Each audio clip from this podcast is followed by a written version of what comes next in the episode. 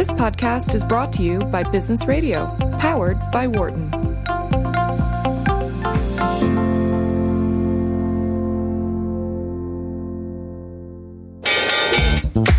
Welcome to our Behind the Markets podcast. I'm your host, Jeremy Schwartz. Alongside Wharton Finance Professor Jeremy Siegel, we tackle market trends every week on Wharton Business Radio, Sirius XM Channel 111. Our guests consist of experts like the world's leading authority on long-term economic growth, Bob Gordon. We will continue to see jobs created rather than destroyed. Nick Rusinoff, expert on currency research. That's what you see for those safe haven currencies is hedging the FX risk is actually exposing you to more risk. Or even the head of the Digital India Foundation, Arvind Gupta. The reason that people are talking about India is massive digitization and financial inclusion that we have done over the last couple of years. Enjoy this week's show. Wharton Undergrad has several co sponsors for this event, including Ben Franklin Scholars Program, Joseph Wharton Scholars Program, Penn Women's Center, Penn Wharton Public Policy Initiative, and Wharton Women. Collaboration like this demonstrates the very best of Penn. And we thank all of you for helping us today to gather and explore this intersection of policy and markets and maybe even gender. I'd like to acknowledge a few people by name Tracy Snyder and Erin Dahoney in managing this event, uh, the Zellerbach staff for hosting us in this excellent venue. A shout out to Brandon Lee, Joseph Wharton Scholar, whose initiative led to the chain of invitations that brought these two people to the stage. So thank you, Brandon. Uh, and last, many thanks to Utsav Sherman, who is the director, the administrative director of Wharton Research and Scholars Programs. And his energy resurrected this long dormant Howard Crawley Memorial Lecture Series. So, who is Howard Crawley? The lecture series was named with a bequest from Mrs. Ethel Roberts Crawley in honor of her late husband, Howard. He was a Penn graduate, class of 97, that's 1897.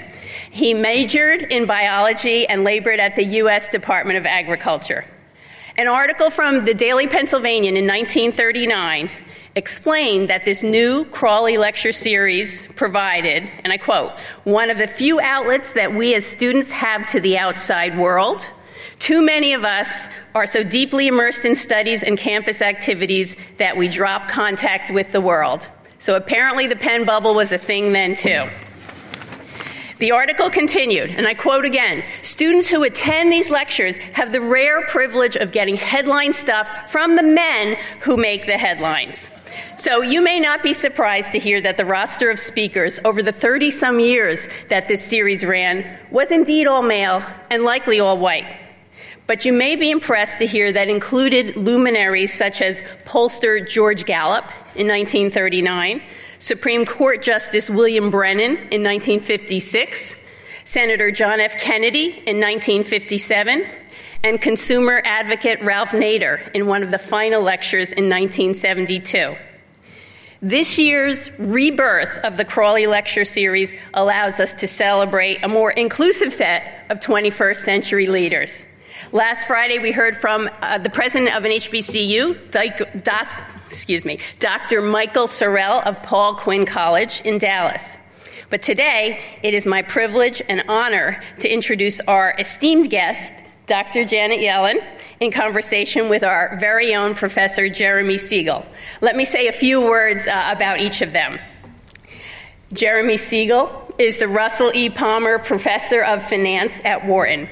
He is a beloved teacher and mentor, and his book, Stocks for the Long Run, was voted as one of the 10 best investment books of all time. Professor Siegel is a frequent interview subject on networks like CNN, CNBC, and NPR, and today we look forward to seeing him on the opposite side of the interview table.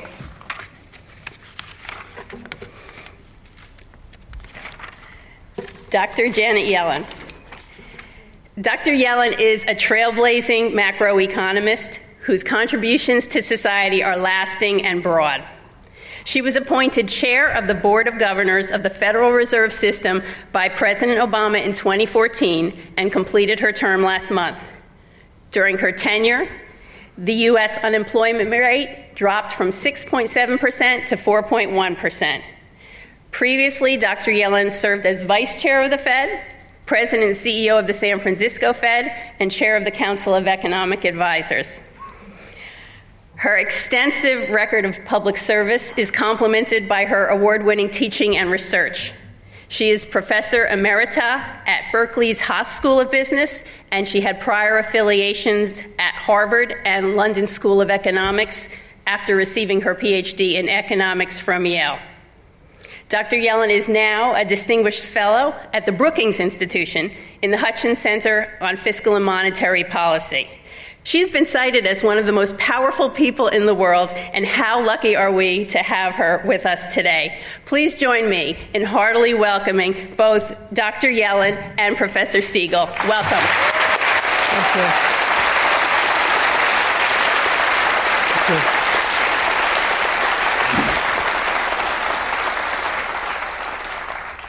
Well, thank you very much. Uh, thank you, Janet, for joining us today. Uh, this, by the way, uh, I believe is your first lecture outside of Washington since you've uh, stepped down. That's right. Thanks so much, Jeremy, for inviting me. Um, it's really it's a pleasure to be here with all of you today. Um, I guess it's going to be in, in two days. Your successor, uh, Jay Powell, will be chairing the meeting and then facing the press conference that follows it um, that you did for four years. How does it feel? Um, the position of chair of the Federal Reserve has been called by some to be the second most powerful position in the world after the presidency. Uh, you had the security, uh, the financial markets would glom onto every word you said. I mean, any even the tone that you used was that, you know, is that bullish? Is that bearish? Everything. Um, there must be a little bit of relief stepping down from that level of scrutiny, but uh, is there a little bit of missing the spotlight also? And what do you plan to do in your in your future? Well, thanks for that question. Let me say that serving as chair of the Fed and before that in other senior posts was an honor and a privilege. And um, it was a job I loved. Um, I um, very much enjoyed it, but as you said, there was a high degree of stress associated with it. And uh, particularly on Wednesday, my successor will be hosting his first press conference following a two day meeting that starts tomorrow and walking into a press conference. And there is considerable stress associated with being prepared for that, um, knowing that you need to properly communicate the main message that comes out of the FOMC meeting and knowing that markets hang on your every word. So um, this was certainly a day like today would have been a day of uh, a great deal of preparation and stress for me if I were still there.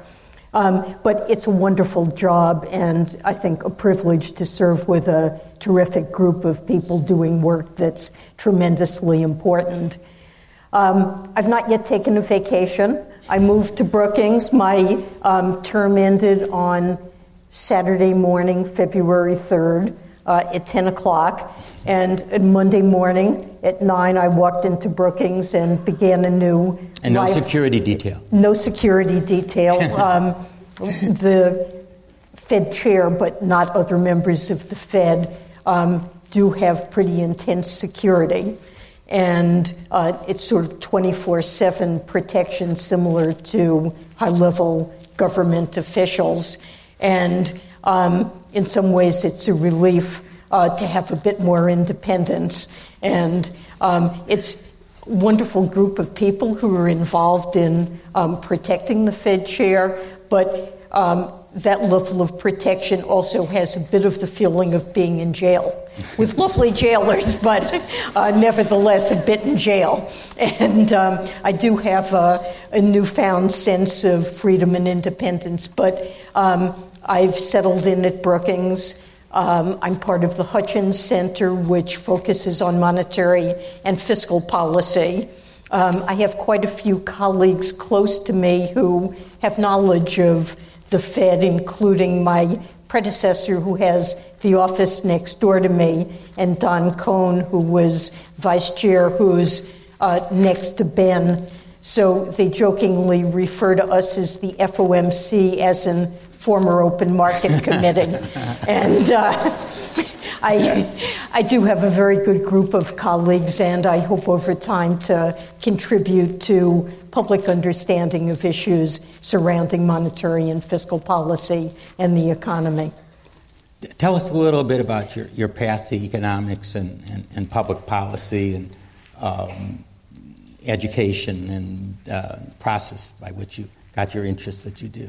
Sure. So I didn't really know much about economics in high school. Um, I didn't. I don't recall that there was economics in, in my our high time. School. By the way, Jan and I are almost exactly the same, Same. age, so we're, we're contemporaries. And there was no economics in high school um, back then. And in fact, economics was not considered a first-year college course. It was mostly even a second-year college course where you would first, first be exposed to that material. Well, I fortunately was exposed to it in my the end of my freshman year. I took Oh. Econ one. Oh, okay. You, But I went to Brown, and I think I must have written down um, in my when I entered that I wanted to major in math. So I I always enjoyed math and mathematical kind of logical reasoning. Um, but then I had this early exposure to economics, and that was really love at first sight, and I was hooked. Because what I really liked about it was here was a, um, a subject that used logical, rigorous analysis and methodologies that involve quantitative analysis. And that was what appealed to me about math. But here was a subject that was profoundly concerned with human welfare. And that combination really appealed to me. Um, a subject that let me um, use my um, analytic skills, um, but to contemplate questions that are of first order importance to um, society. Um, well being, the operation of labor markets, opportunity, inequality. And so I loved that combination and decided to major in economics. Um, when I graduated from Brown in my senior year, I was applying to graduate schools, and um, James Tobin, who was a professor at Yale, visited Brown, gave his seminar. Uh, at the time, I was trying to decide where to go, and I thought he was terrific. I knew he had served on Kennedy's Council of Economic Advisors. He was famous for that. I loved the work that he was doing, and I decided to go to Yale. Um, I never took any time off between being an undergraduate and going to graduate school, and I think that's less common now. Yeah, that's true. Um, and I guess when I look back on it, in some ways, contemplating my career, and I'd say if I had any difficulty, it was making it transition from being a student studying economics to um, doing research and making that the full time focus rather than studying and teaching. Um, nowadays, lots of students who are contemplating a PhD will spend a year or two serving as research assistant. We have a wonderful program at the Fed, um, research assistant program. Students, typically econ majors, will come for a year or two. Brookings also hosts um, students for a year or two as research assistants, and I think that's tremendously valuable. Um, first of all, you really work closely with economists on uh, research projects. You see what it is to um, design a project and to carry it out, understand the challenges, the sense of fulfillment, sometimes the frustrations that go with that. And people get um, ex- that exposure, I think, helps people to decide is this really the right thing for me? Is this what I want to spend my life doing? Sometimes the answer is no, but that's not a bad thing either. So I actually strongly recommend that to people, but I didn't do that. I went directly to graduate school. I had a wonderful experience. Uh, Yale was a very lively place at the time. Tobin and his colleagues were doing exciting research. Uh, Tobin served as my thesis advisor. I also worked with Joe Stiglitz. Um, I ended up writing a theoretical thesis about unemployment in open economies. Um, I served as a teaching assistant to Tobin and uh, had a generally very, um, very good um, experience as a graduate student. And um, the transition, I think, into doing full time research was um, one that for me required an adjustment, but that is a transition I made and went on to have an academic career then after that. I wanted to follow up on, on your association with James, James Tobin. Um, uh, as I mentioned a couple years ago, we had Ben Bernanke, uh, who went to MIT uh, uh, eight years later. Uh, and under the tutelage of Stan Fischer, vice chair of the Fed, and we're going to get into some of those topics a little later, um, he got very interested in monetary policy through reading the monetary history of the United States. And he appeared at Milton Friedman's 90th birthday party, famous, well known. Friedman was there looking at Friedman and saying, and this is well before the financial crisis, in fact, even before the buildup of, of the uh, uh, subprime credits and all those problems. He, he, said, What you've taught us is yes, uh, the Fed did fail in the 1930s. We learned from your research. We promise you that we will not fail uh, again. Um, now, Friedman was uh, politically on the opposite side of James Tobin. Um, monetary monetarism, um, which Friedman thought monetary policy was the one, the, the beginning and the end of successful policy. Uh, Tobin was much more Keynesian and saying there's a lot, monetary policy could be important, but there's fiscal policy, there's a lot of other things, and they would often go on at war with one another. Um, yet, you were vice chair under Bernanke, and in fact, they often talked how similar your thoughts were about proper policy. Is that it's interesting, given that one had praised Friedman and, and you had studied on Tobin with such different orientations. How, how do you how did you how do you feel towards that? So Ben and I, I think, see the world very similarly. Um, I think Monetary History of the United States, Friedman and Schwartz, is a great book. It's something that I admired. Tobin, probably in spite of the fact that he disliked monetarism and had debates with Friedman uh, I think he probably would have also agreed it was a great book. And I will say um, it is fantastic that Ben read it, that he um, understood and agreed and saw the way in which the Fed had failed the country during the Great Depression by allowing banks to fail, um, the money supply to contract, and uh, in the middle of the Depression, um, focusing on withdrawing liquidity at a time when monetary accommodation was still very much needed to support a recovery.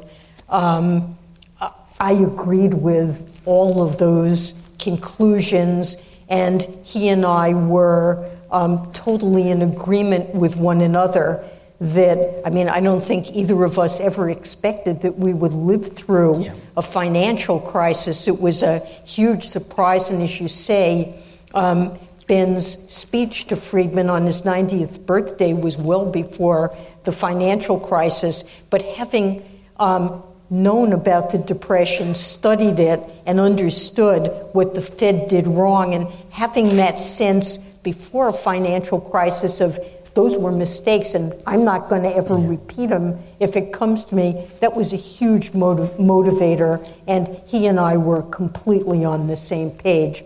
Now, Tobin, um, whom I studied with, I, my guess is that he that Ben would agree with most of what was in Tobin's thought.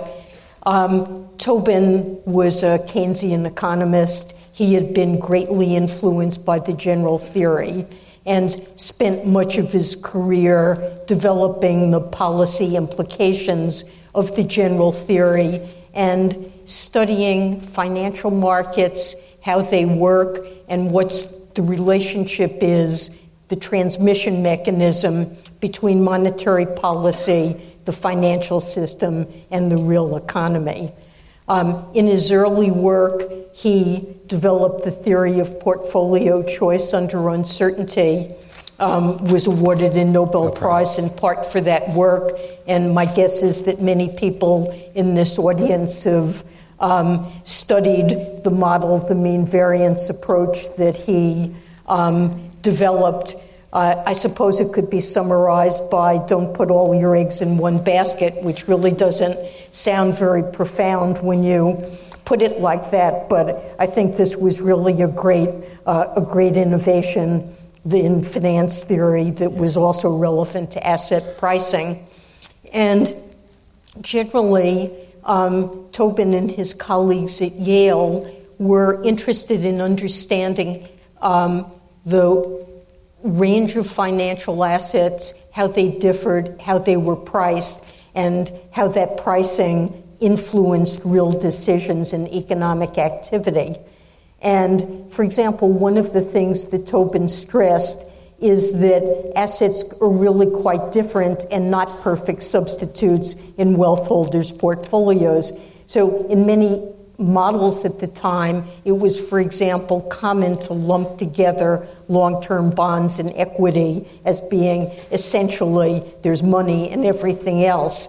And um, Tobin felt that was the wrong approach. And I would say, looking back on the policies that we followed after the crisis, the whole idea of buying long term assets, we bought um, $3.5 trillion worth between 2008 and 2013 or 2014, we bought $3.5 trillion worth of long term Treasury bonds and mortgage backed securities on the theory that that could have an impact in pushing down long term rates of interest, borrowing costs. Short term rates had already reached zero at the end of 2008, but long term rates were over 3%. And um, we, these asset purchases were conditioned on the notion that there was scope through them to push down longer term yields. And that really, in some sense, was a direct application of the kind of thinking that Tobin did. So that was where many of his research co- uh, contributions lay. He felt very strongly that um, the economy, in the absence of some government intervention to smooth out business cycles, um, was not sufficiently self equilibrating, that it was capable of having um, big departures from full employment that would not just automatically remedy themselves. Perhaps eventually they would in the long run when we're all dead, but um, it would be better to have government policy to try to make sure that the economy was operating um, on a regular basis closer to full employment. I think there's so much more synthesis now. I, I people are not just extreme Keynesians or extreme monetarists. I mean, in fact, what, what's interesting, the new Keynesianism, which you contributed, was, was saying, hey, monetary policy can do good because the rational expectation group that followed were saying, oh, government can't do anything. So, sort of ironic. That's right. In, in a way, the movement of the profession sort of you then to pick a position. Yes, we can do something to help the economy. So, I think the thinking now is close to what Tobin's thinking yeah. was then, which is that both monetary and fiscal policy affect the economy. Now, they have to be properly deployed because they can have adverse effects rather than favorable ones on the stability of the economy. But these are both tools that, under normal circumstances, have the potential to affect demand in the economy and the levels of employment and output. Tobin was fond of saying that it takes heaps of Harberger triangles to fill an Okun gap. and what that meant is Econ that. speak, by the way. So, uh. translating out of econ speak, an Okun gap is the social loss that occurs when an economy fails to put to work everybody who would like a job and produces output that's below what it potentially could produce. That's just a social loss. It is a waste of resources and represents human suffering, and the numbers associated with that are enormous. And a Harberger triangle, well, when, uh, when um, resources Distortion are allocated inefficiently, there are social losses associated with that, and we can measure those too. It's like when we do put a tax on something, we measure consumer surplus loss. That's takes right. place. So those are called Harberger triangles. triangles. But Tobin's view is if you have three, four points of unemployment above what it ought to be, and that persists for many years, you're looking at a social loss that is an order of magnitude larger than these Harberger triangles. And therefore, it's very worthwhile and important to use policy to keep the economy operating at full employment.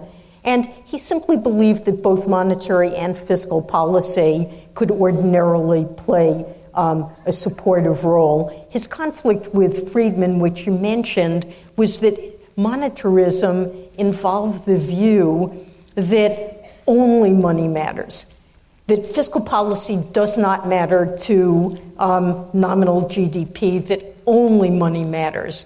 And sometimes Keynesianism is distorted to say, well, Keynesians believe only fiscal policy matters, monetarists believe only money matters, but the, The truth is both. the truth is ordinarily, except in really extreme circumstances, both matter, and that's what most people believe. And I think it would be fair to say that's where Ben and I are and would generally agree. Then let me shift a little bit to, um, of course, much has been made as should be. You were the first woman chair of the Federal Reserve. Um, I think you mentioned there was maybe one other woman in your PhD class at Yale. I, I, I was try, I, then thought back to my MIT. we were same same year, maybe three. Um, uh, how? I mean, how did that fact? Did, did, you feel that women had been discriminated in economic in economic policy situations, um, uh, or that they weren't welcome into the profession? Um, uh, how did you feel about being in that special role? So I think it's been true, and you just alluded to that, that at all points in my career, I have found myself as a woman in a small minority. Um, perhaps there were two women in my graduate school class. Um, during the years that I was in academia, I served on the faculty at Harvard as an assistant professor.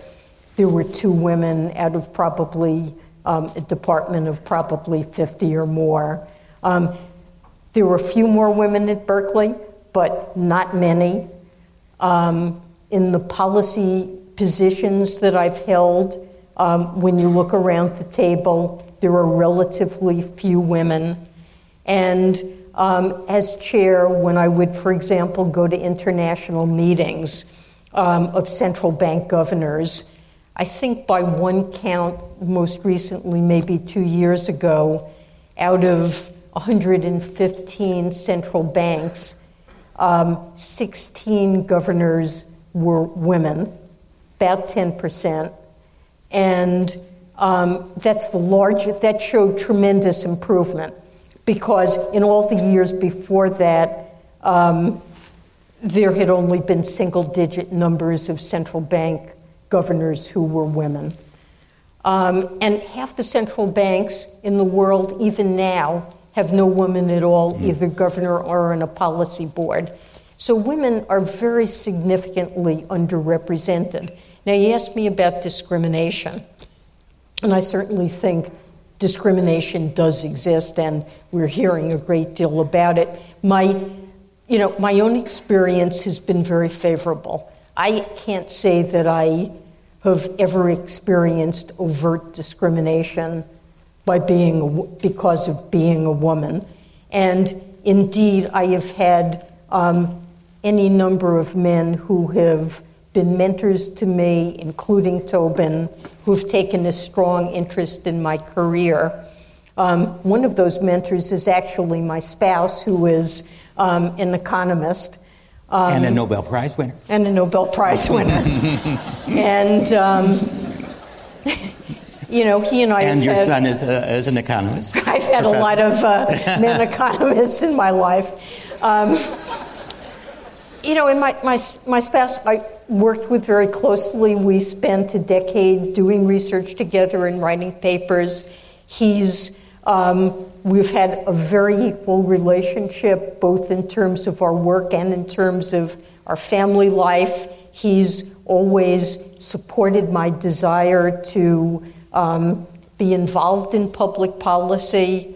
Um, when the phone rang in 1994 and I was asked, Am I interested potentially in serving as a governor? It took him less than five minutes to decide, yes, we can make this work. I'll Moving go to, to Washington. Go to Washington with you. This is, this is workable. So he's been willing to make sacrifices for the sake of my career and has been a strong support. So I'm, I'm, I'm fortunate in that respect. But when I look around and I see that there are so few women, it is important to ask the question why, why is that true? And I don't think we fully know the answer to that.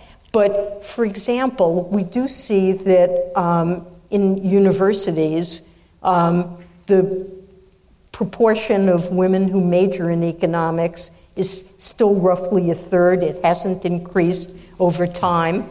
And um, if you compare that with STEM fields, math and science fields, uh, the representation of women is higher. It's, it's equal or more than equal. So, why is it that economics has less representation?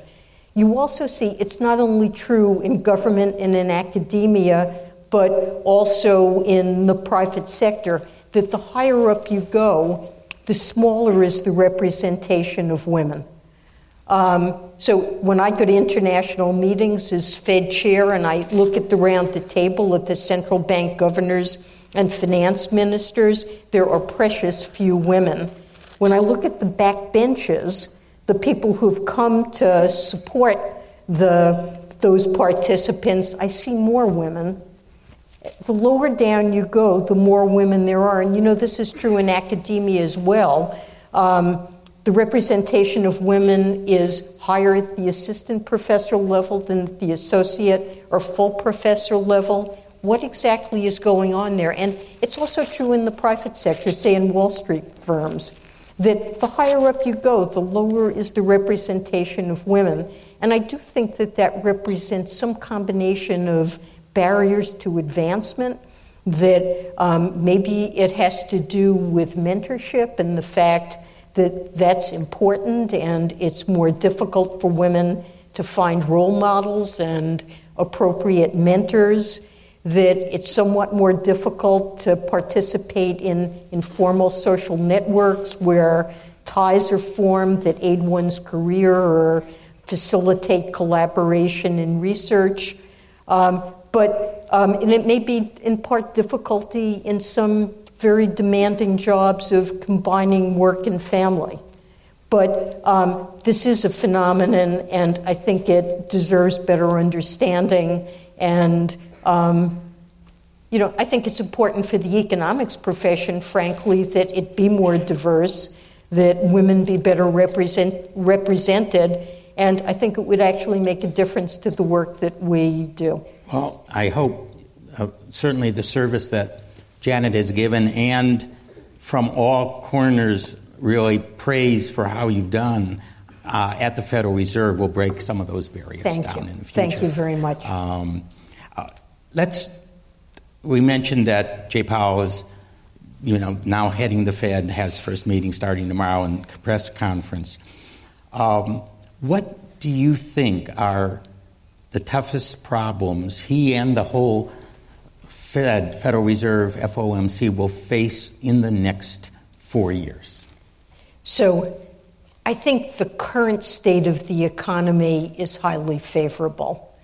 Um, we've come out of a reco- we've been in a period of recovery from a very deep financial crisis, but we've gotten to the point where the unemployment rate is 4.1 percent. This is about the lowest in 17 years.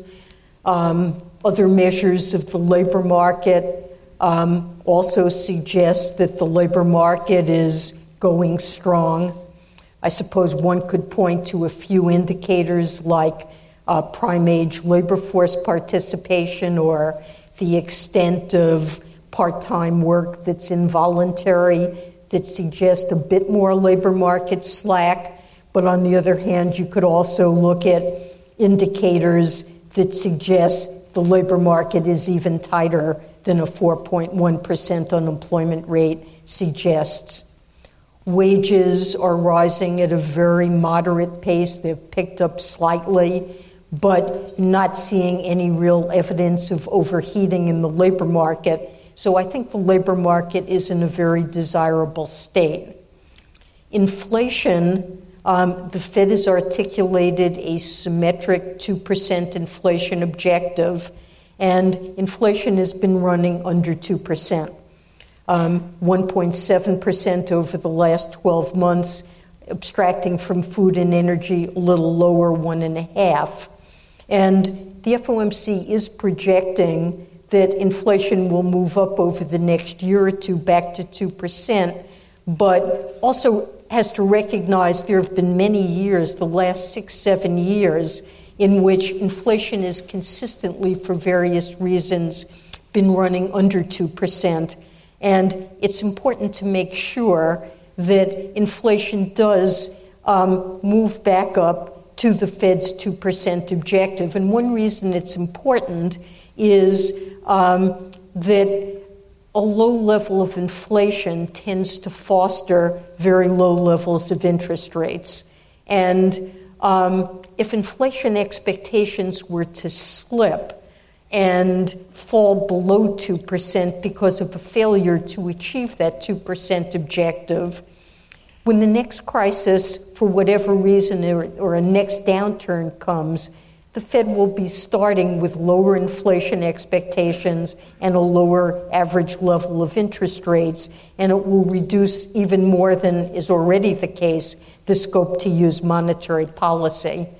So, what's the Fed's job at this point? It is to foster the attainment of um, both objectives that it has, namely maximum employment and also 2% inflation, or its interpretation of price stability. So I would say um, there are two, two risks in doing that on, on both sides. One is the economy is growing at a probably an above trend pace right now, and um, 200.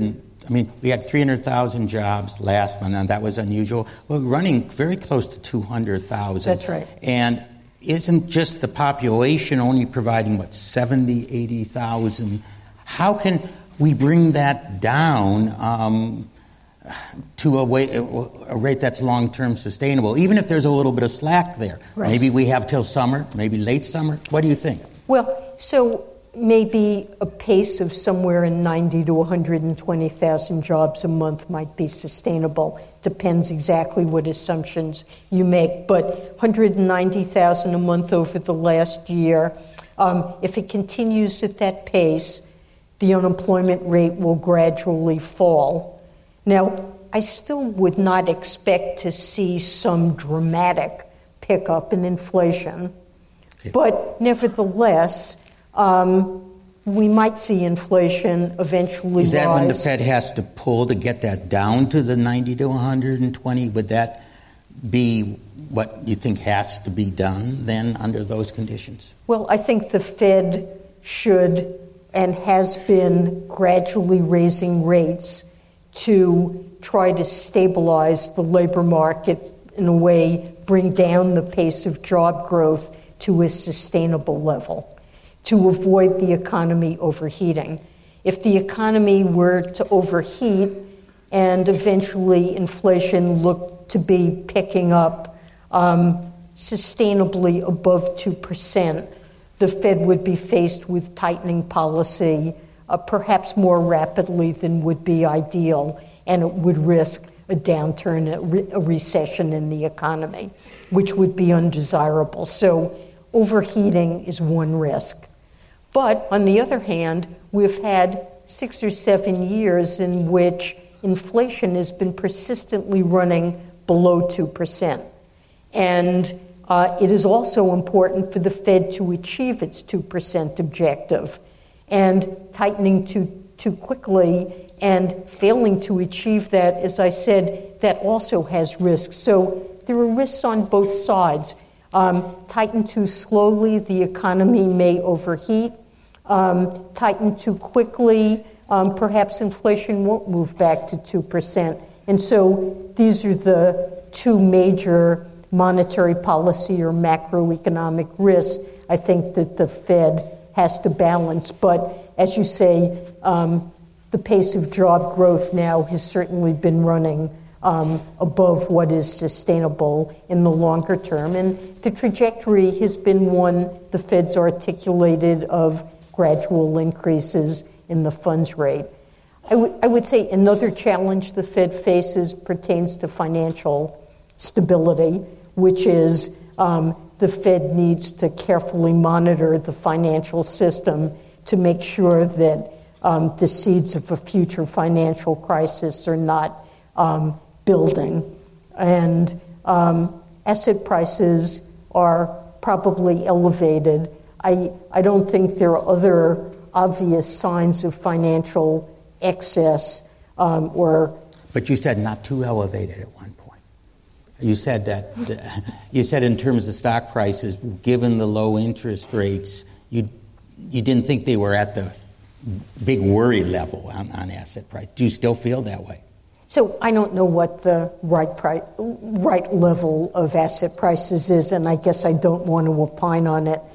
But um, the I think in terms of typical price earnings ratios, um, what we're seeing both in the stock market, commercial real estate, other other assets is elevated ratios in historical terms. Now, it's true that interest rates are low, and low interest rates are one reason to expect higher price earnings multiples. But perhaps they're still high even given the level of interest rates. Um, so I don't want to opine and don't know what the right level is, but that is something that um, ought, ought to be on the list of risks to the economy. But um, the financial system seems to be sound. We're not seeing evidence of growing leverage. Um, core, fi- the core of the financial system the systemically important banks are very well capitalized and are strong. Um, supervision has been strengthened measurably since the crisis. We're not seeing risks in maturity transformation that are evident. So I'd say overall assessment is the risks are moderate, but that's a risk that the Fed should keep its eyes on. Uh, I want to uh, You've written a book called um, The Fabulous Decade with Alan Blinder, who was vice chair of the Federal Reserve. Uh, the Fabulous Decade was the 1990s. Um, uh, now, of course, it did end with the dot com bubble, but one of the remarkable factors in that, which you discuss extensively here, was uh, the surge of productivity yes. growth, particularly in the second half of, of this decade. Now, we all admire uh, what has happened to unemployment and job growth since the Great Depression, since the bottom of the market in June of 2009. Uh, it's actually, I don't think anyone thought unemployment rate would go down as fast as it did. But of course, what has been so extremely disappointing in this recovery has been the productivity growth. Yes. Um, and we economists seem to have, be having a very hard time understanding why productivity has lagged so much in this recovery. Um, you know, given your study of it in, in this decade and your, your thoughts, now again, it's, this is not a direct, certainly responsibility of the Fed, but is a major reason why real wages have stagnated Yes. as well as other. What what are your concepts or ideas or hypotheses for why productivity has lagged? So I certainly agree with you that productivity growth has been very much slower than for most of the post war period, and certainly than the second half of the 90s. Um, there are some reasons that may relate to the deep downturn that we just went through. And in particular, we've had very weak capital investment, which is not surprising in a sluggish economy with a lot of unused capacity. But capital accumulation has been very modest. Um, in addition, there were huge layoffs um, in the downturn, and that tended to be less skilled workers as they've been hired back um, during the um, recovery. That's also tended to impede productivity growth coming out of the downturn. But even abstracting from those kind of cyclical or crisis re- related depressants of productivity, it seems that um, total factor productivity is has fallen below the levels that we're accustomed to. Why? It's very hard to tell. Um, some people believe that simply the pace of innovation, or at least the pace of innovations which show up as improvement in output, um, has simply diminished. That we have not seen innovations that have the kind of payoffs of those we had early in the 20th century, like electricity. Um, Another factor that may play a role is a decline in business dynamism. So, some productivity growth, a significant piece, according to much analysis, reflects um, a transfer of resources between firms that are successful and growing and those that are unsuccessful and shrink or disappear. So you have kind of a Schumpeterian process that takes place in the economy of creative destruction that tends to transfer resources from less successful to more successful firms. And that is part of what causes productivity growth. And by many measures, that's simply slowed down. The pace of Do business. why? I don't think we know why. The pace of business formation has slowed. Now, importantly, the slowdown in productivity looks to be something that had begun before the financial crisis. The other fact about it is it's not just confined to the U.S., Other it looks to be global. And that suggests something structural and not just crisis related. Um, people point to mismeasurement, and I think there is mismeasurement of prices that could mean that output growth is really properly measured would be higher than we're measuring. But to explain a productivity slowdown, you would have to argue that mismeasurement has gotten much worse. And I've not seen anyone convincingly make that case. Robert Gordon of Northwestern University has written this very well known book, The Rise and Fall of American Growth, and he talks. Uh, he, he could be described as a productivity pessimist going Yes. forward. There are others. Joel Mokyr is actually in economics and history, also Yep. at Northwestern, is Right. much more of an optimist. Uh, ben Bernanke, a number of years ago, and he was giving one of his uh, graduation speeches, and he said he thought we could, would come out of this so-called funk of, of productivity. Are, are you a productivity optimist or pessimist? Have so you- I don't have a good reason to believe that the future will be different. Um, I admit that I don't really know why productivity's growth has slowed, but it's now been a substantial period Period of of time, and I don't believe there's um, a sound reason to project that it will pick up. Of course, it could pick up, and we can hope it would pick up, but I don't see a sound reason to project that that would happen. So, um, in the projections that I would write down, I would assume that, well, probably we would see somewhat better pro- productivity growth than we saw for many years after the financial crisis, but that it would not pick up to the historical average of early earlier. Right. Um, on the productivity on the productivity side, um, I'd like to uh, read a. Um, uh, oh, I, I, I do want to mention just maybe after my question here, um, we do have microphones that uh, any of you can think of questions for Miss Yellen. Um, we will. We want to entertain your questions uh, also. Um, I want to read you something that I found very interesting in the book uh, over here, and um, it's called Lessons of, uh, of the 1990s.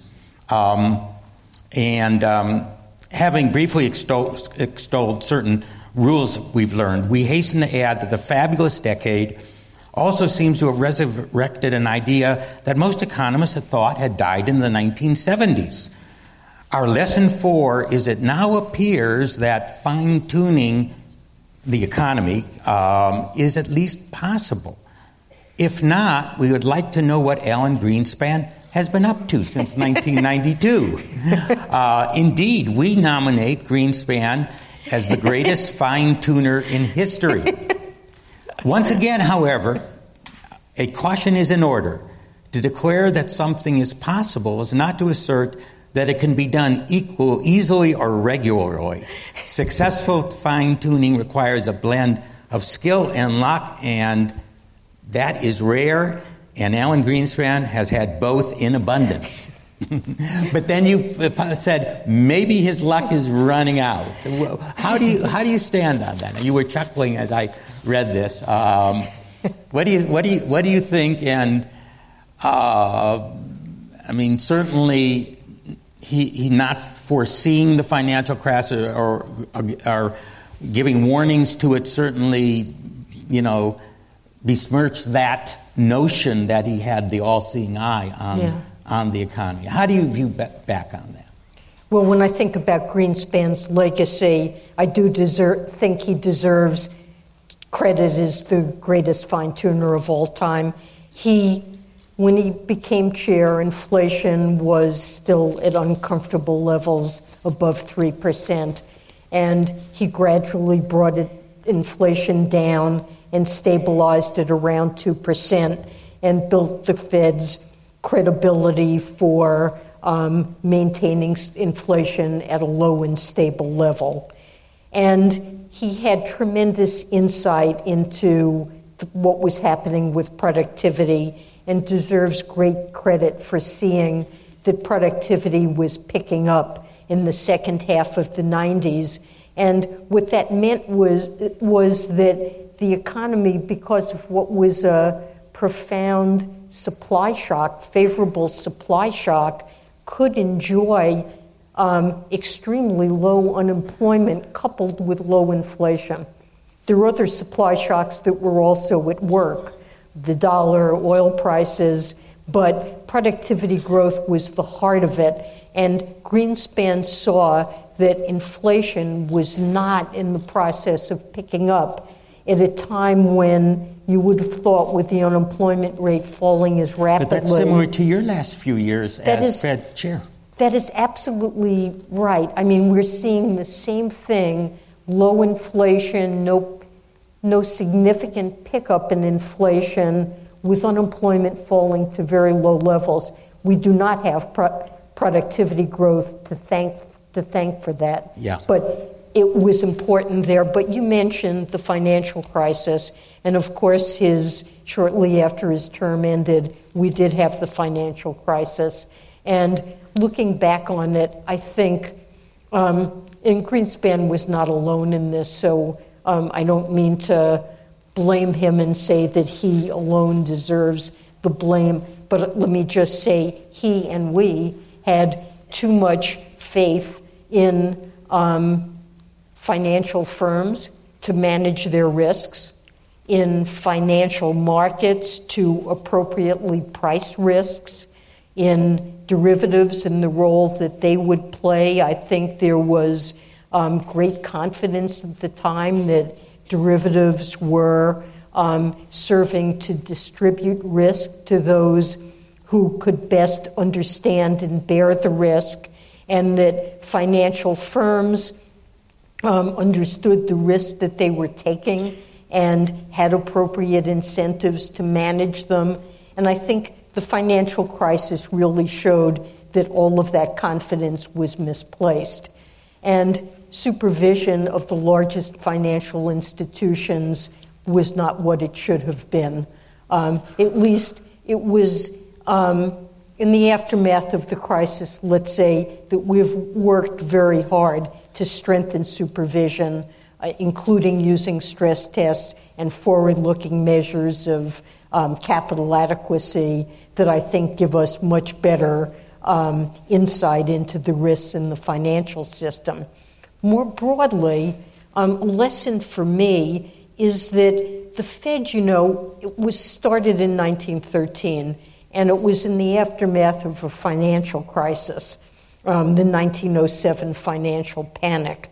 And there had been a run on several banks, and a bunch of private bankers at the time, led by J.P. Morgan, got together saw that there could be a collapse of the banking system if they allowed panic to spread. And um, depositors were beginning to line up outside banks, scared that their banks were going to fail. And they made a decision to support a number of banks to stem the panic. But it didn't seem like that type of work should be something left to a group of public spirited private citizens so they, um, that was really the motivation for the founding of the Federal Reserve in 1913. And whenever there's been a financial panic, the Fed is always there to supply liquidity and serve as a lender of last resort. But the Federal Reserve, although it's always played a key role in every financial panic, has never really had a broad based, until recently, a broad based program to monitor the entire financial system for emerging threats. And um, many of the threats in our recent financial crisis came from outside the core banking system, from the so called shadow banking system, from investment banks, money market firms, um, the securitization markets, um, the mortgage market, and um, th- there was no broad program of financial stability that um, was directed at identifying those threats. So I think that was another failing, not only of the Fed, but of um, financial regulators as a whole. And there's um, been a great deal of work since the financial crisis to make sure that we are engaged in financial stability work. Let me have one more question, then I'm going to open up to the group. Um, the last three chairmen, Greenspan, Bernanke, and yourself, both have been economists. Both had worked on at the CEA and I think been chair of the That's CEA yes. before actually taking um, the position. And uh, our current uh, chair, Jay Powell, has taken a very different route. Um, certainly also in his background. Um, I'd like to ask you whether you think that is a source of concern at all, and, and also whether the fact that um, um, uh, when we, Stan Fischer, who unfortunately for personal reasons had to resign last last October, you know, had the background. Actually, Stan was one year ahead of me at MIT, and um, you know, certainly one of the outstanding students. Uh, that that position is still open, and do you think because of Jay Powell's um, background, it might be more important in the vice chair position to have someone that has more of what we call a, a, a classical economics background? So economics is certainly an important part of monetary policy. Um, and economics expertise and forecasts and understanding of the risks is a key part of what everyone in the FOMC um, has to assess. But I would say that it is not essential to be a PhD economist to be able to make those kinds of evaluations. And um, my successor is somebody who has studied economics, and I have been very impressed with um, the depth of his understanding and his willingness. We've interacted for five years. Um, he's uh, been on the board, we've worked together, and I have seen him dig in um, intensely to read and master and understand the economics and the forecast and the issues. And he has worked in financial markets, and understanding the financial system is also an important piece of it. And so um, I do think he has the skills and background. I expect him to do an excellent job as chair, and I have a lot of confidence in him. Um, but um, especially the so called troika, you have the vice chair of the board, the vice chair of the FOMC is the president of the New York Fed. That team works together closely. And that's an open position. That is that will also become open. Um, Bill Dudley, who's president in New York, will be um, stepping down right. uh, later this spring. Um, that group really needs to work together closely, and I do think it would be highly desirable um, to have someone with a very strong economics background as part of that team, um, one, one or both of those positions. But of course, economics is important, but um, you know, I think one does not have to be a PhD economist to understand the economics and apply it. Well, very good. Well, thank you very much. We have students standing there, so um, how about starting in the left and then go right, left, right? Please. Yeah. Hello, can you hear me? Yes, yes, Hi. yes we can. My name is Brian Mena. I'm a senior in Wharton from California. Um, my question is actually regarding the growth um, restrictions you impose on Wells Fargo. Um, do you think that future Fed chairs will further extend power and perform similar actions? And also, can you provide an update on the Wells Fargo submitted plan to improve board oversight and management practices? So the Federal Reserve um, supervises bank holding companies and has to make sure that they have in place a comprehensive set of risk management controls. Um, and that's a key part of our oversight, and it's a key responsibility of the board of directors of any financial institution. And um, we put in place um, various restrictions and sanctions that are designed to ensure um, that those controls are put in place. Um, when there have been significant failings, the Federal Reserve often signs uh, enforce, imposes enforcement actions on banks. Um, Wells Fargo agreed to such an enforcement action, and although the cap on its asset growth is something that's unusual, it was something that was deemed appropriate given Wells Fargo's size and the significance of the shortcomings in controls in that organization, especially when there's growth. Um, it's important that the controls in an organization be shown to be operative and effective. So, although that was a, a novel sanction, it's part of the scope of the tools available to the Federal Reserve to um, ins- ensure appropriate risk management. And um, you know, depending on what would happen in other organizations in the future, um, there are a range of actions that are available, and that type of thing could be employed again. Regarding the second part of the question, sorry, could you shed some light on the required plan that they submitted on like how they would change over like um, management practices and regarding oversight?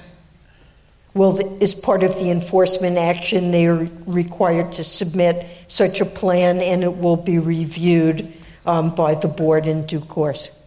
Thank okay, thank you. Uh, on the right, please. Hi, Rob. Hi, hi Dr. Yellen. Uh, my name is Robert Epstein, and I'm a freshman here at Penn, and also I'm an officer on the Wharton FinTech Group.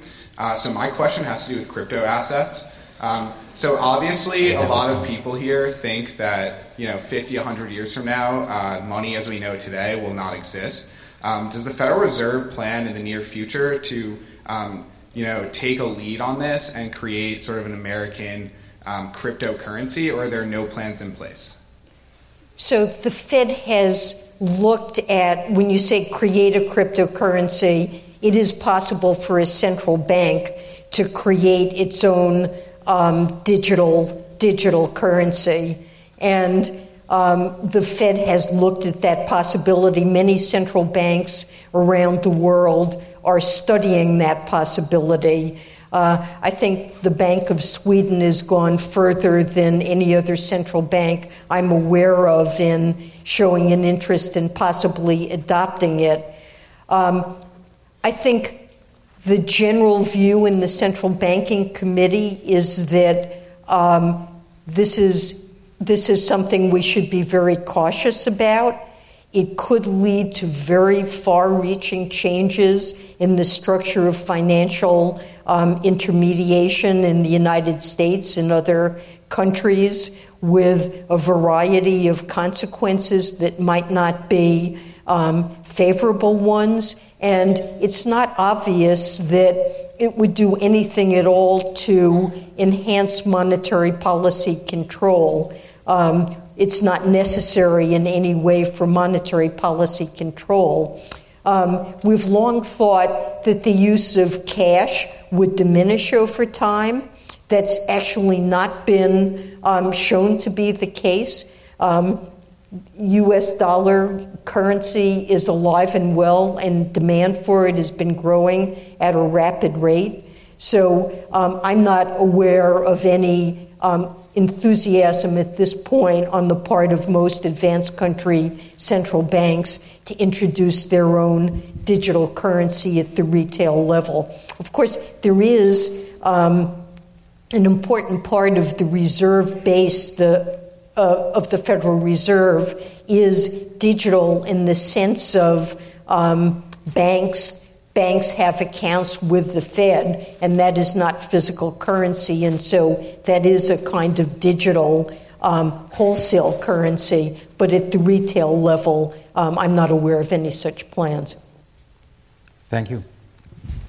On the left. Sure. Hello. Uh, thank you, uh, Dr. Yellen and Professor Siegel, for coming in. It's uh, definitely an honor. My name is Harrison Beard. I'm a junior studying mathematical economics and statistics. And I just had a question um, regarding something earlier you said that the economy is doing very well. Um, there's sort of a lot of indices and looking at unemployment and looking at inflation. It's in a very favorable condition. Um, but, however, there's also a lot of press recently about how the economy may uh, not be in a favorable position. Namely, um, there's a few indicators, for instance, like the Case-Shiller index is at um, a very high level. Um, notwithstanding the flash crash at the end of January, volatility is very low, which is a potential concern. And um, you know, we're approaching the end of the credit cycle, as people are saying. And as we talked about earlier, price earning price earnings multiples are, are pretty high as well. Um, and one particular thing that I want to ask you is that um, the, the Fed and the Fed is wanting to uh, taper the balance sheet of a lot of our um, long-term uh, Treasury bonds as well as mortgage-backed securities, and a lot of people are saying that this could potentially cause a market crash because, um, at least what I've read, every time the Fed has tapered the balance sheet in the past, it's led to a recession. So I want to hear what your insight or what your view on that would be. Do you think the tapering of the balance sheet in the coming years is likely to lead to a recession? So the Fed long ago announced that it would, after normalization of the level of short term interest rates was well underway, it would begin a gradual and predictable process of slowly um, whittling down its balance sheet toward more normal levels. And then over time, we announced further details about how we would do that. And finally, um, last fall, we actually set the process in motion. And by the time it began, it was very well understood. Um, there are no asset sales involved. Um, what the Fed is doing is rather than when it receives principal payments on uh, Treasury securities or mortgage backed securities, it had been fully reinvesting those proceeds to keep its holdings constant. It announced that, subject to some caps, it would begin to redeem some of the principal. And uh, the caps have been ramping up at a very gradual pace. So the market is fully informed about how this will go. Um, I don't believe that my colleagues will be reconsidering how this will work anytime soon. The idea is that once this process was triggered, it would be put on autopilot. In fact, the FOMC statement uh, in January said absolutely nothing about the balance sheet because this process is underway. It is not something that my colleagues plan to adjust, to consider at every meeting, to vary over time. That type of thing could give rise to volatility. So, this is well understood by the markets.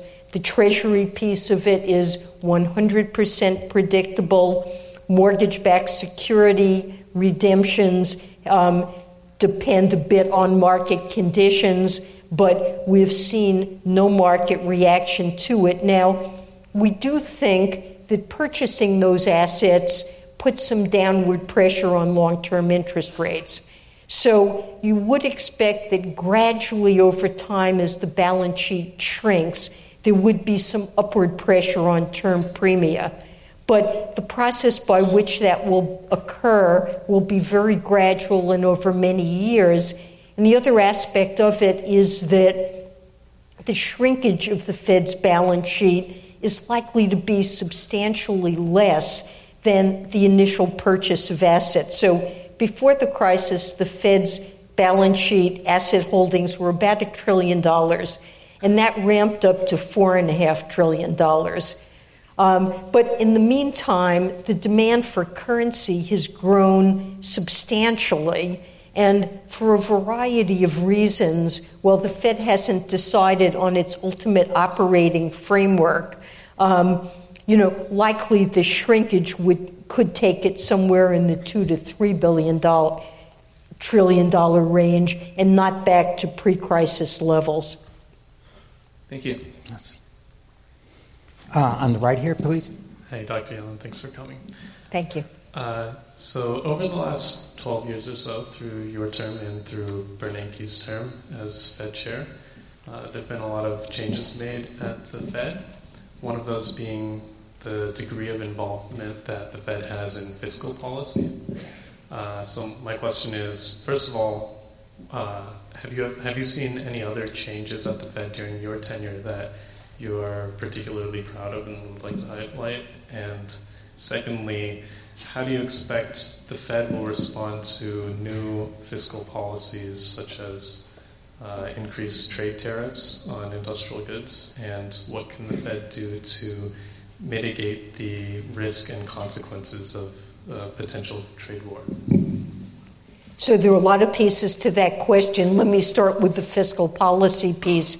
You said that the Fed's role in fiscal policy had changed, and I'm not sure I agree with that. Um, I'm not positive what you meant by that, but um, the Fed generally stays out of fiscal policy. Fiscal policy is the responsibility of Congress and the administration, and I've myself and um, my predecessor, we've tried to stay away from giving detailed advice on how to conduct fiscal policy. Maybe a few. The, uh, the response that the Fed has had to to fiscal policy. For instance, like with, with trade tariffs, uh, it can lead to higher inflation, and obviously the Fed has to react to. so with with trade policy, um, so with trade policy, um, it's one of many influences affecting the economy. There's a lot of discussion now about how the administration's trade policy could affect the economy. Um, I think generally the tariffs that have been recently announced would have a tiny impact of the type you're suggesting on inflation. They would push up the prices of steel and aluminum and products um, that use them, but overall, um, when you work the numbers, it's relatively little. So the impact on of what's been announced on the macro outlook is not very large. I think the larger concern is um, will there be more? Could there be retaliation? Could we see a more serious breakdown in trade relations between the United States and the rest of the world that would begin to have um, repercussions for the economic outlook, but I wouldn't see significant repercussions from what we have seen to date. I'd like to follow up on that. I remember four years ago when you were uh, selected as chair, New York Times ran an article and uh, you mentioned in a long article about you and your background, you mentioned that your husband uh, and you agree on virtually everything. Although, and this surprised me, I'm a little bit more free trade than he is. Um, and I, I, I it, it, first of all, it surprised me, but I'm, I'm just wondering are you alarmed uh, at, what, at what you see? Um, is your husband thinking maybe we can negotiate with China and uh, get somewhere on this? Uh, what I, do you think? I think my husband meant that as something of a joke, but um, but to the extent that there's truth in it and he said it, I, I'd say, you know, all of us who've studied, studied trade uh, agree that um, removing trade barriers is generally beneficial for the country as a whole. Nevertheless, there can be losers from trade. And um, the country is better off to the extent that the gainers compensate the losers. When that doesn't happen, the distributional impacts of trade can be deleterious. And you know, we've seen rise in inequality in this country. I certainly by no means attribute all of it or even most of it to trade. I actually think technological change has probably been a more important influence. But I think we should be concerned by rising inequality and the fact that uh, at the middle and below in the income distribution, we've seen stagnation of real wages and real incomes over many decades now. And to the extent that trades played a role, um, I think that's something we should worry about. That still leaves me as um, something I'm willing to call myself generally a free trader. Um, in general, when I think about the impacts of tariffs, and we can see that in the discussion now um, it's often the case that you're aiding um, a small group, um, even a small group of workers, possibly um, producing greater harm to other workers and to the economy as a whole. And so I continue to feel that way, but I do think he's right that the distributional consequences sometimes can be worrisome. I, I see a light. Could we have one more question? We have time? I'm just asking. I guess I decide. Well, then we. it was flashing a zero here, and I. But let, let's take your question. Yes. Um, so I'm wondering, uh, in your view, has the Fed succeeded in achieving its symmetric 2% inflation target at any point since it was introduced? Or does that target imply that PCE inflation should be around 2% on average over some sustained period? Um, so I think if you go back to 1994 and look at, um, that's the first time I was involved in policy at the Fed. And this computation I've occasionally made, um, the average inflation rate is awfully close to 2% since that time. Sorry, I meant uh, since it was officially introduced. Oh, oh, sorry. Oh, okay. So we officially introduced the 2% objective, I guess, in 2012. And inflation has been below that more or less consistently since then. And um, it, the objective is one that the Fed is always trying to achieve over the medium term. And so it is a concern that after so many years, inflation continues to linger below 2%. And that's why I say the Fed is very focused on wanting to get back to 2%, and it is a symmetric objective. I think there are too many people who may think that 2% is a ceiling and the Fed is happy if the inflation rate just is somewhere below 2% and wouldn't want to ever see it go above 2%. The objective is always to be heading to get to 2%, and sometimes it's below and sometimes it will be above. The Fed added language to its statement of longer term goals that enunciates that objective to say it's symmetric and the Fed would be equally concerned with inflation being below the objective as above the objective. So, I mean, we could talk, and I, I won't now about why over all those years, what explains why inflation has been below 2%, but I believe my colleagues regard it as um, important that it return to 2%. But when you say, you use the words 2% on average.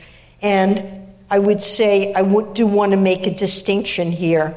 The goal is not really 2% on average, um, because the words 2% on average suggests that if there were to be a period of, let's say, overshooting, say that suppose there were five years in which the inflation rate were running at 2.5%. To achieve 2% on average, you might say there then needs to be another period of five years in which inflation runs at 1.5% to counter that and keep the average at 2. That, that, if, that is not what the Fed's objective is to achieve 2% on average. That regime is known as price level targeting. And it's another way in which the Fed could work. That's not what it's adopted.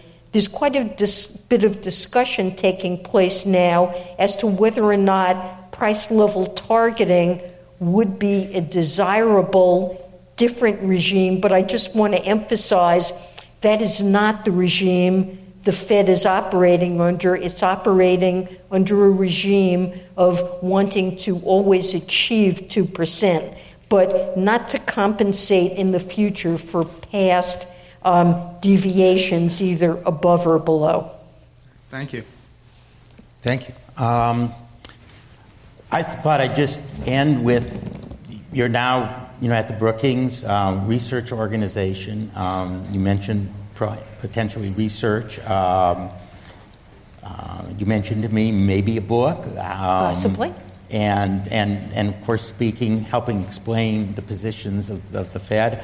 Are, are, these, these are great things to look forward to? How Thank do you feel? You. Well, I'm excited about it, and um, I really enjoy having she's the beginning, opportunity. She's beginning to, this process here. I, this is like the trial run for you. well, thanks. I appreciate it. It was really great to have a chance to take a dry run at doing that. And, you know, I think try, for people to try to understand the economy, the Fed, monetary policy, it's um, appreciate your interest in it, and it's something that I'll try to promote going forward. Thank you. Thank you, Mrs. Yellen. Thank, Thank you. you Thank you. Thank you.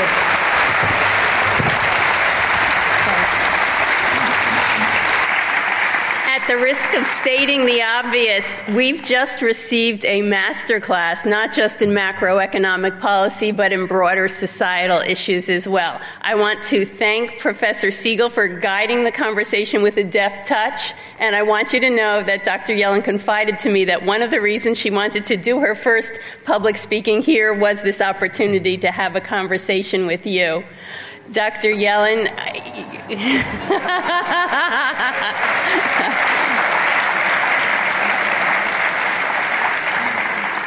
Dr. Yellen, you, as I, I, mentioned in my opening remarks, you are such a trailblazer, and we appreciate your coming here. And I, I would be remiss in my role as an undergraduate dean if I didn't comment that beyond the economic policy, beyond the demography uh, uh, and other issues that you talked about, that you really demonstrated clear thinking and great communication, which every undergraduate should be working on. So we, we are very grateful for you for coming. I have a small token for you. Thank you so much for your visit. Thank you.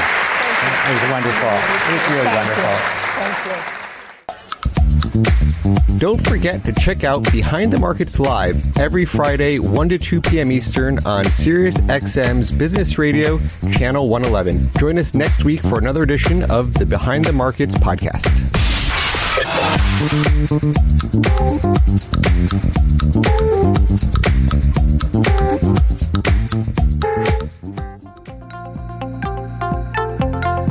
Insight from Business Radio, please visit businessradio.wharton.upenn.edu.